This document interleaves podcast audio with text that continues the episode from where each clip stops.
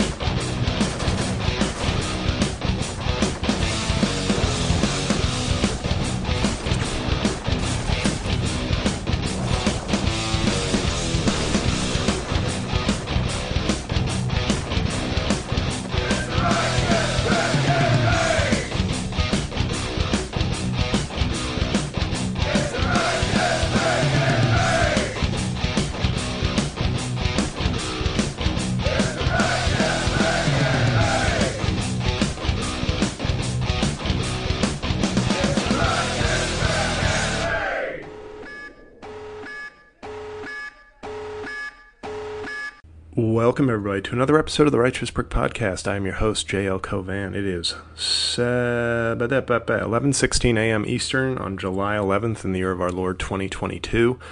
I don't think I have work right now, but I'm taking a risk, guys.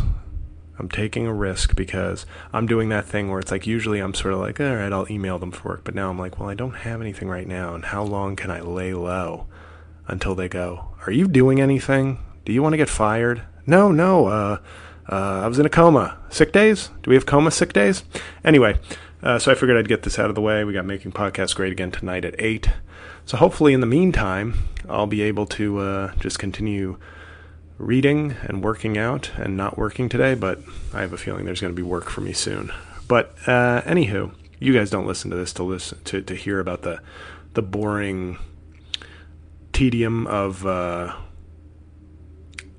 a mediocre lawyer you hear about the enraged passions of a mediocre comedian. Business wise, not talent wise. Talent wise, you're listening to a legend. Business wise, you're listening to a borderline homeless person. Um, anywho, not a lot on the comedy front. Obviously, this week or next week is when I expect to hear an answer on part one of the 38 part saga of Half Blackface, which is Does the person who was willing to market it, the first version, is that person satisfied enough with the product of the second version to then pitch it to platforms to try and get it sold? So, you know, this is, we're in the, if, if, if, if half blackface were a fetus, we are actually still in the range of when a Texas woman could abort it, but we are soon to get out of that uh, level. Um, so if if the person says, "Yep, I want to I want to edit this together and cut a deal uh, to to sell it. I will then go okay because this is it. This is the fifth hail mary of my career, and I thought after the first three were answered that like you know hey maybe uh, maybe this will happen, but then. The October surprise, that's what they call it in elections. The October surprise is when you know, uh, Hillary's emails, like Anthony Weiner's computer having Hillary email stuff on it. That was the October surprise in 2016. The October surprise for me was, uh, oh, the cameras were shaking. But I didn't find out the October surprise until February. So in JL world, it was the February surprise. Um, so that's really all I have to report, which is good. You know, unfortunately, as I, you know, Boston, I'm in Boston Friday. Um, I think pick, ticket sales have finally picked up now that I canceled one of the two shows. So hopefully that ends up being at least a little full full room for one show. But um, you know, with no real comedy gigs, I'm supposed to be in Morristown at the Mayo Performing Arts Center um, on August 19th, which is a Friday. So hopefully some Jersey Jersey fans show up to that. Uh, if they don't, it's okay. It's you know, I, think I get a fixed fixed check regardless. But I will confirm that gig this week and then throw it up on the calendar with a ticket link on my website. But uh, after Boston, there's really nothing. There is really like, why did I qualify that? There's nothing on my calendar. I have a little spot in New York, a couple spots in New York, uh, small, you know, which I'll put up on the calendar. But you know, I don't expect people to show up to see me do like 12 minutes, but but maybe they will.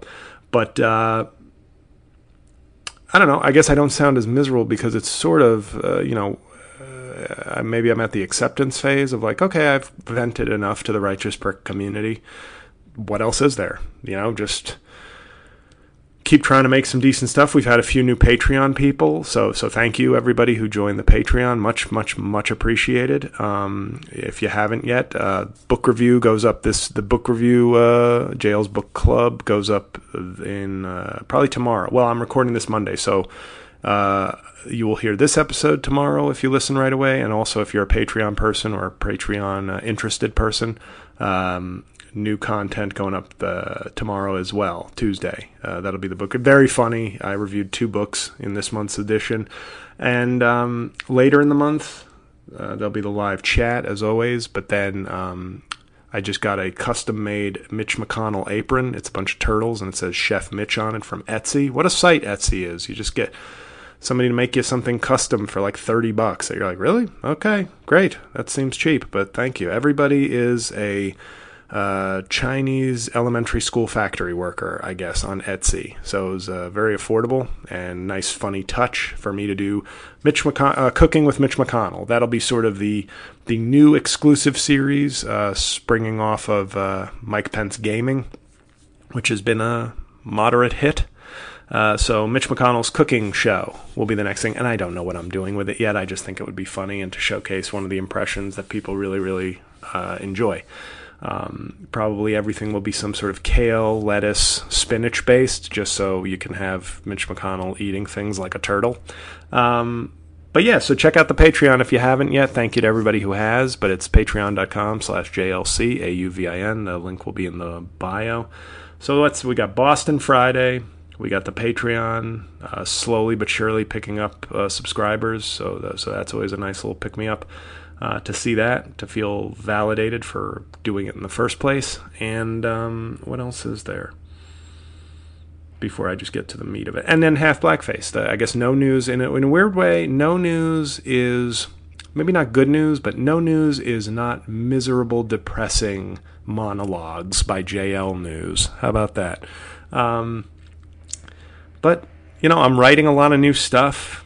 So the creative process is is is not dying, which is sad. I was kind of hoping I'd be drained of all creative juice by now, just because my big thing is always leaving jokes on the table. You know, like feeling like, well, half blackface is done for better or worse. All my content is out there. You know, fans or future generations can discover it by accident and say, "Hey, this guy was pretty good. What happened to him? Oh, uh, he died destitute and miserable." And alone. Hmm. Well, I like his stuff. Uh, where does the uh, where's where's where do like proceeds of royalties go now that he's gone? Oh, they go to um, um, Cookie, his dog. So she's eating a higher quality uh, dog food. But yeah, he's not here anymore. But I'm sure he would have appreciated you. But only if you went to shows or bought stuff. Not he would not have liked you if you said you were a big fan and never did anything to indicate that you were a fan. He would have actually hated you. So, but but you're saying you bought his album, so he you know, so I can I can say with um, with near certainty that he would have appreciated you. So so yes, uh, Cookie uh, will be eating a higher grade of dog food thanks to you. So so um, I think I'm safe to say he would appreciate it.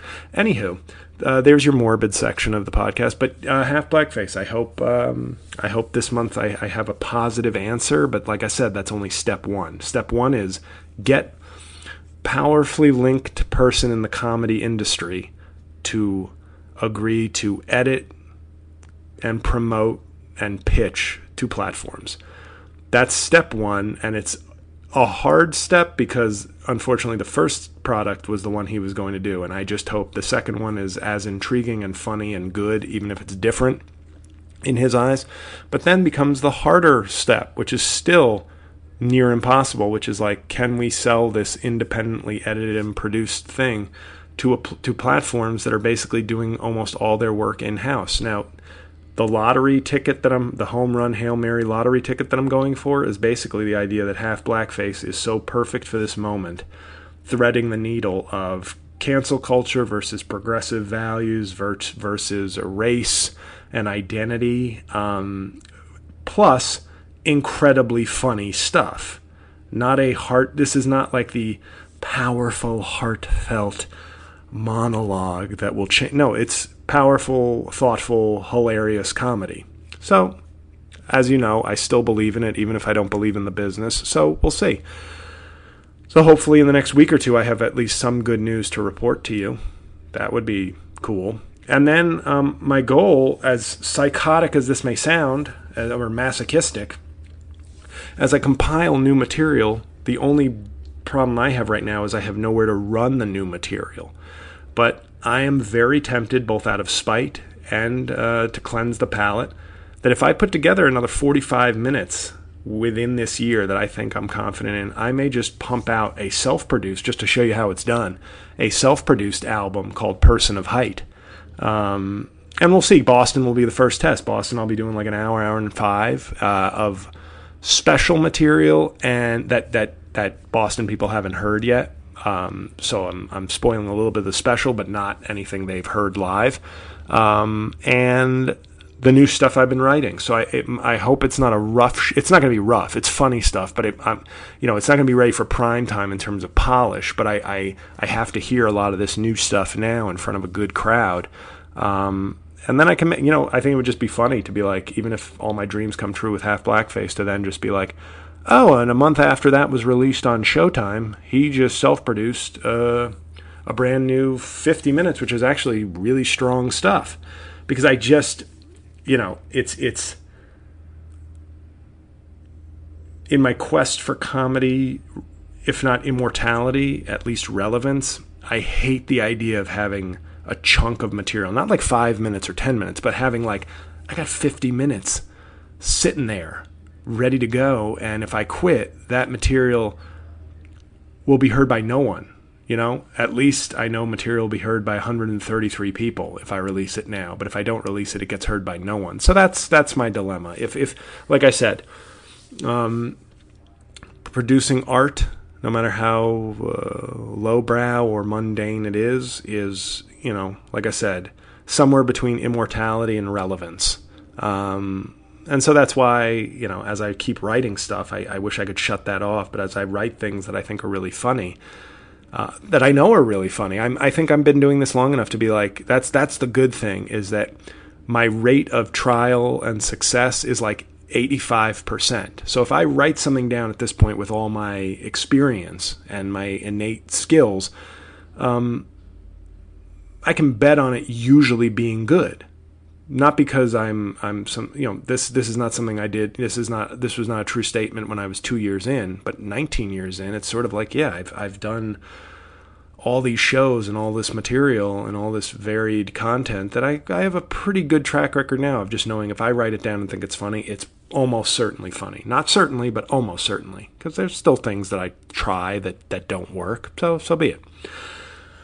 So there's your comedy update, and I think I sound relatively upbeat because there's a little, there's sort of a numbness now. I think a sort of numbness that's just like, man, it is what it is. It took me a long time to get here again, but I hope for the best, expect the worst, and it usually lands up somewhere in between, shaded towards the worst.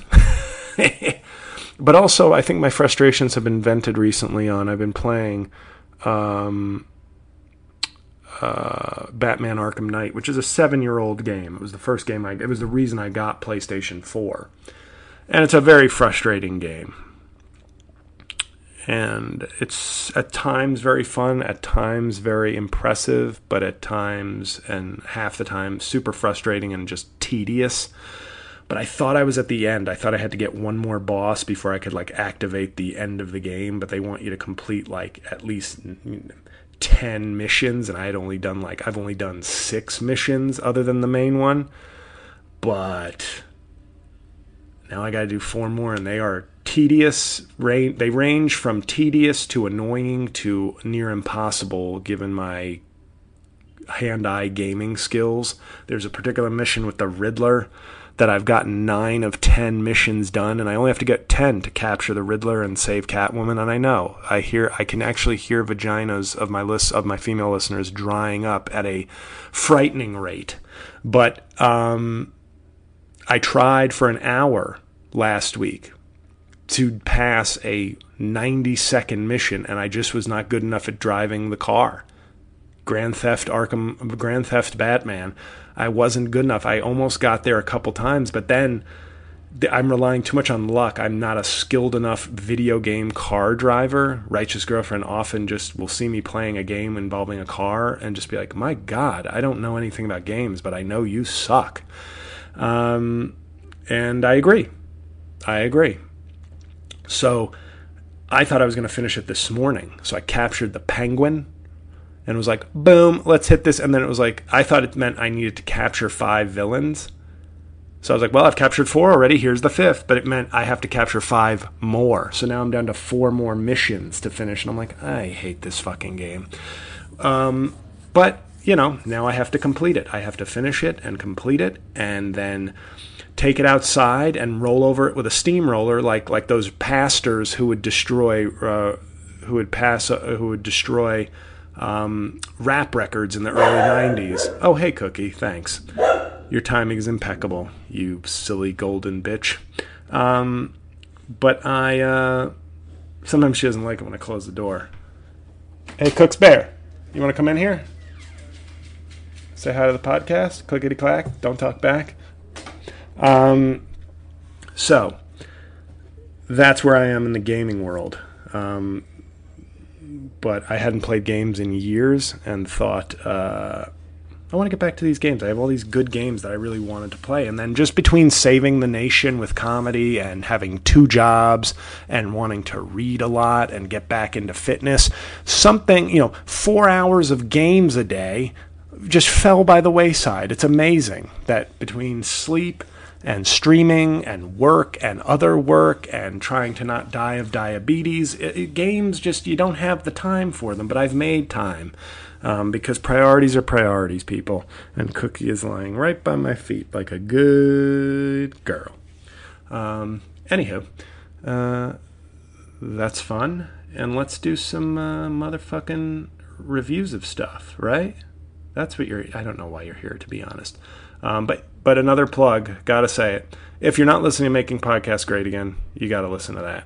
And if you're not listening, uh, if you're not a Patreon subscriber, give it a chance this month. I think you'll be satisfied.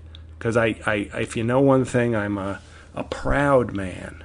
You know, pr- proud like the way they call Native American chiefs proud in books before you turn the page, and it was like, and then the tribe was slaughtered, and the chief was castrated by an angry white settler and burned alive while his genitals, where his genitals used to be, bled out.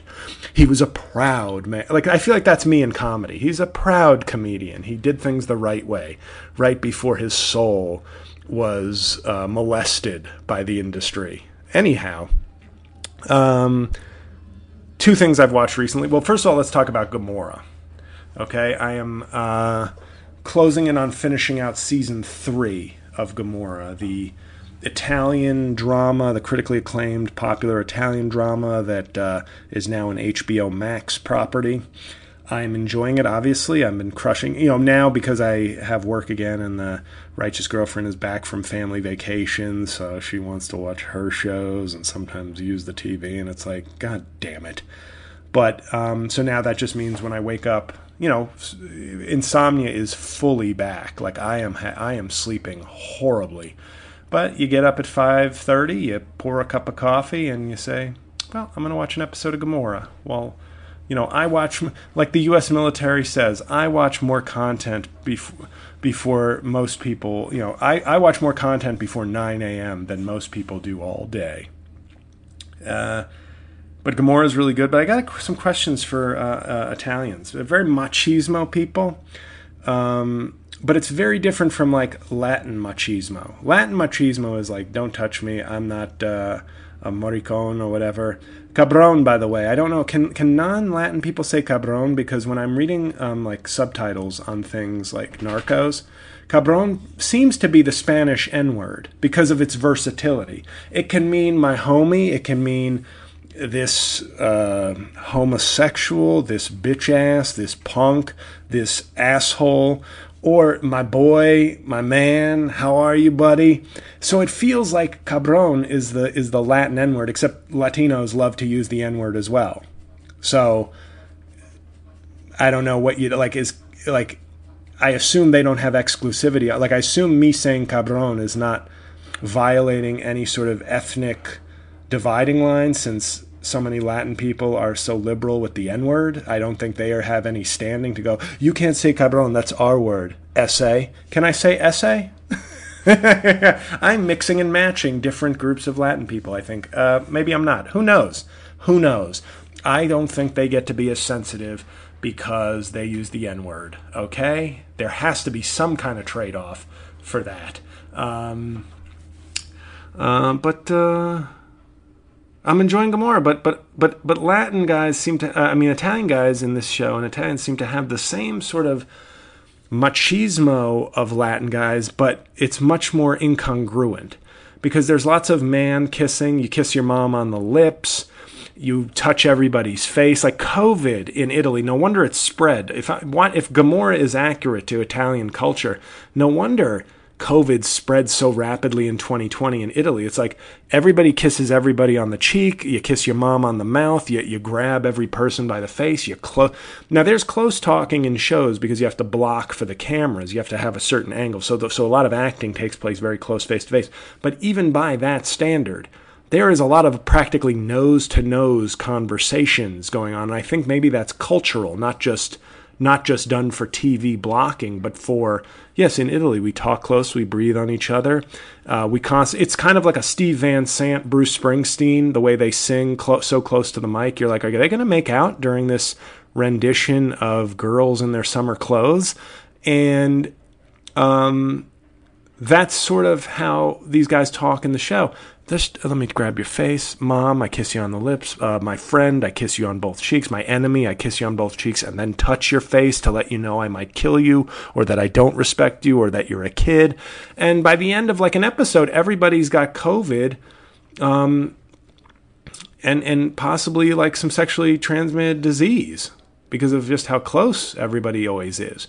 But uh, you know, I'm enjoying it. I'm I'm uh, I'm enjoying the show. Um, it's it's it it really I, it really makes every other show seem unrealistic because just about nobody survives for long at all, which makes sense when you're dealing in a fucking vicious, crime-ridden, poverty sort. But it's like, you know, by the Wire stand, like the Wire, it would be like, oh my god, at the end of episode ten, one of the main characters dies. It's like Gomorrah's like at the end of episode ten, all but two characters were already dead. And it's intense. It's good though. It's good good TV, so I recommend it. Um, and another thing, and I'm doing a Thor rewatch by the way. I watched Thor 1, Avengers 1, and last night Thor 2. So I'm doing all this so that I can honestly appraise Thor 4 and destroy it hopefully. I hope to be able to destroy it and people's dreams and love of Marvel on and but I will say, Avengers 1 was really good. I think I underrated it a little bit, even though I didn't enjoy it. I think what happens is people, you know, they always come for the king. When a new comic book movie comes out, they come for the Dark Knight, which is just, it shows you the true GOAT status of the Dark Knight because nobody ever says, I think this was even better than Black Panther. I think this was even better than Captain America 2 Winter Soldier. I'm naming other critically acclaimed uh, comics. I think this was even better than Guardians. No, every time there's a really good one or one that people think is good, they go, better than The Dark Knight, which just tells you that it's the standard, which, which is sort of proof positive of its GOAT status. Is the Batman better than that? Was my favorite when people were like, "Is the Batman better than the Dark Knight?" And it's and you know, I was like, "Is a piece of cheesecake from the Cheesecake Factory?" Well, let me make it correct. Is a piece of is is a pool of diarrhea better than a piece of cheesecake from the Cheesecake Factory? That's how absurd comparing the Batman and the Dark Knight is. That's just absurd. Um, but every time somebody likes something, they have to go to the Dark Knight. That which is just an acknowledgement, whether you agree or not. It's the standard, which to me is good enough to consider it the goat. And also the fact that I saw it eight times, well, ten times in the theater if you count like tenth anniversary shit. And uh, in the first run of The Dark Knight, I saw it eight times. I was single, had broken up with a fiance that summer, so I took four different ladies to second dates to The Dark Knight in case you haven't heard that story before. It's an oldie but goodie by JL. Um, oh, do you want to see a movie? Well, I hear The Dark Knight's pretty good. Oh, let's go see that. Hell yeah. Wow, um, JL, it's only our second date. Why is your penis out in the theater? Because I really like The Dark Knight. Don't play yourself, girl. This is a second date. I don't even know if I like you yet. I've seen The Dark Knight more than I've seen you. So let me just have this, okay? God. Don't kink shame. I, I thought you were progressive. Jeez. Anyway, that was my 2008 summer. Me and Obama were just crushing it.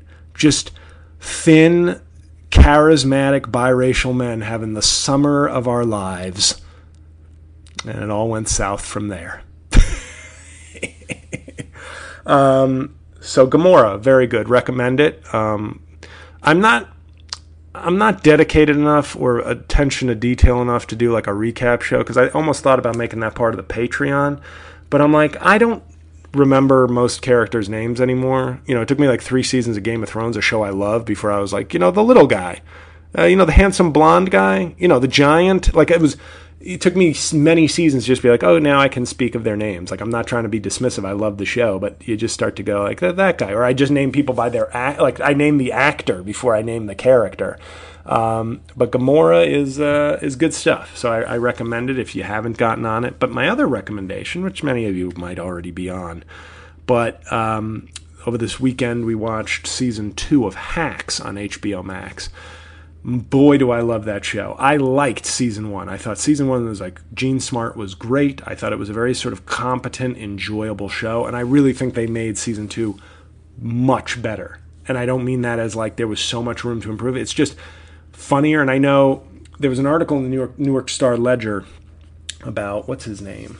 I, am for see, I'm not good with names. His last name is Downs, but he's the one of the co-creators. He created the show with his wife and a and, and a, a comedy writer, and he plays the agent of Jean Smart's character, Deborah Vance, the one name I remember on the show, and he has a bigger role this season. And some, you know, I think it, t- it it takes a level of confidence to sort of be like, I'm doing what's best for the show, even if it also is what's best for me as an actor. But he's directed several episodes. He's one of the co-creators and writers, and he's also a big co-star and there's a lot there's much more of him on this season but it works and i think that's cool because some people might be insecure of like you know I, I, think it would work but people will think i'm trying to like pimp myself out or make the show about me but the fact is if you're good if you really bring something to the table then have confidence in that that you will make the show better that you don't have to worry about people thinking you're doing something because the proof will be in how funny the show is when you're in it um, but I really thought season two was was great. There was so much good comedy stuff. Um, now the irony is, you know, I, I I felt like I related to several things that Deborah Vance was going through, but on my level, you know, it's one of those things where it's like it feels like it would be easier to deal with being underappreciated or losing your momentum if you were already worth like you know, $40 million and had a successful career. But I think something in the comedy mindset is like you always want to be relevant. You always want to be developing things. Um, or selling, you know, in the case of many comics, just playing the algorithm, being a total fucking hack sellout, but whatever it takes to stay relevant. But artistically, it shows her pivoting to like a new style and really working out the material and how even if somebody of that star level, it's not easy to do that. And it was, it, you know, I don't know if any of the writers are stand-up comics. I think Paul Downs, that's his name. I and I'm only mentioning him. I'm not trying to erase the two women who also co-created the show. Okay, I see you. I hear you. I'm turning into Cory Booker. I see you women writers whose names I don't know. Um, I think one is Jen Statsky, who, which is like a name I've seen before, which is I remember, but I don't remember Paul Downs' wife.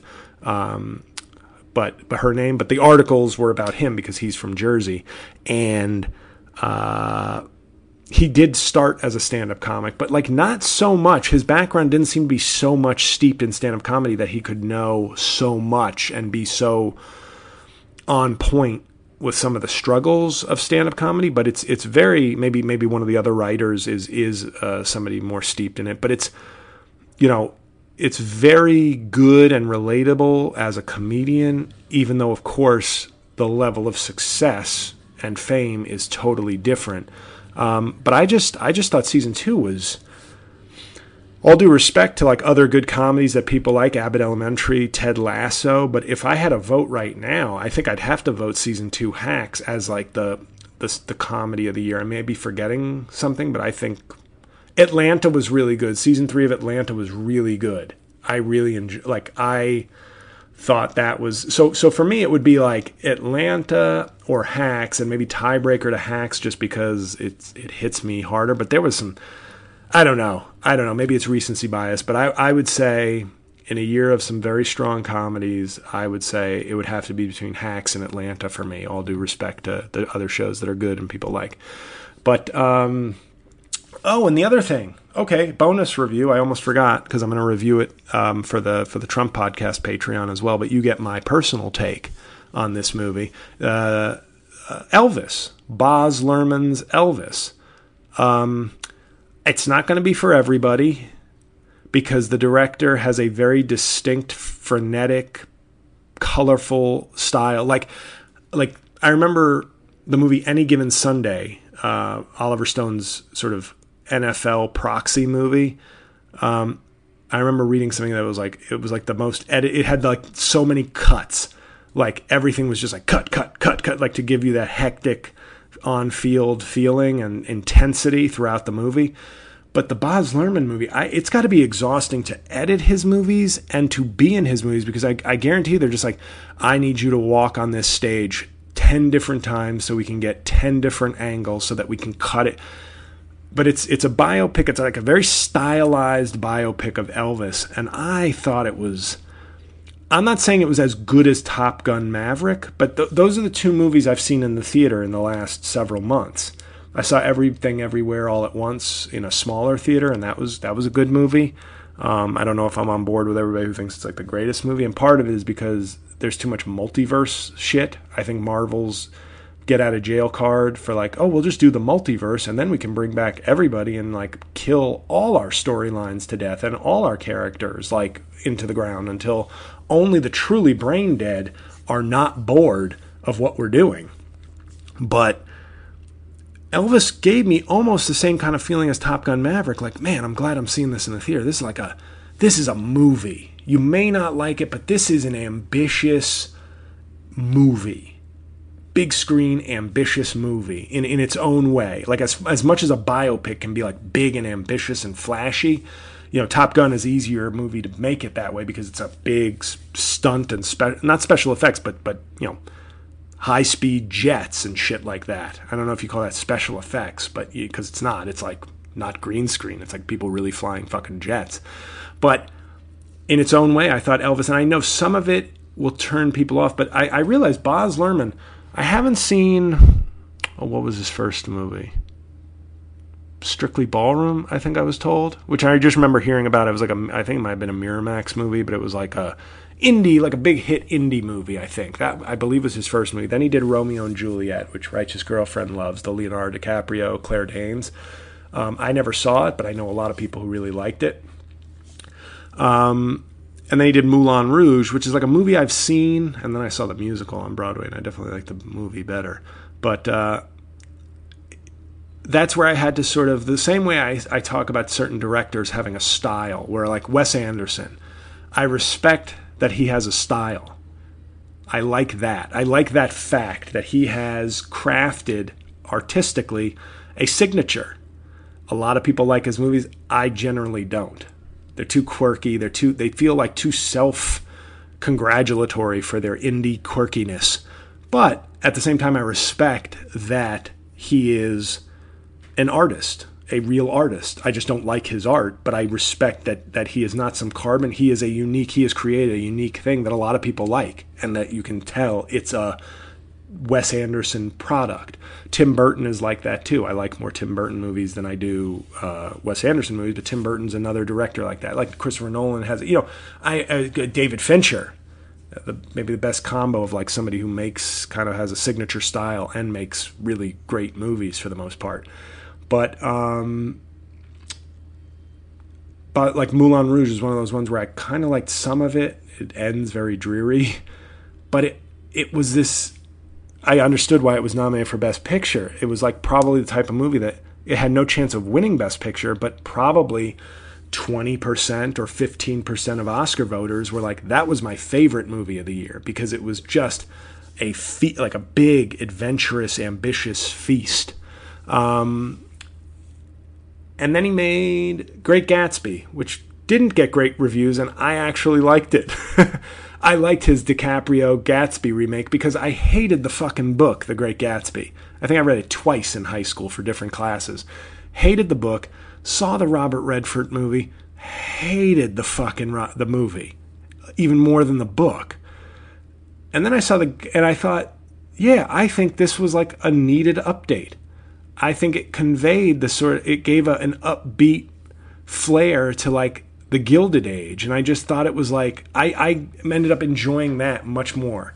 Um, and Elvis is probably my favorite movie that he's done now, but I know that it won't be for everybody because of his style choices and the chaotic editing. But the star of it, I think his, his name is Austin Butler, really strong performance.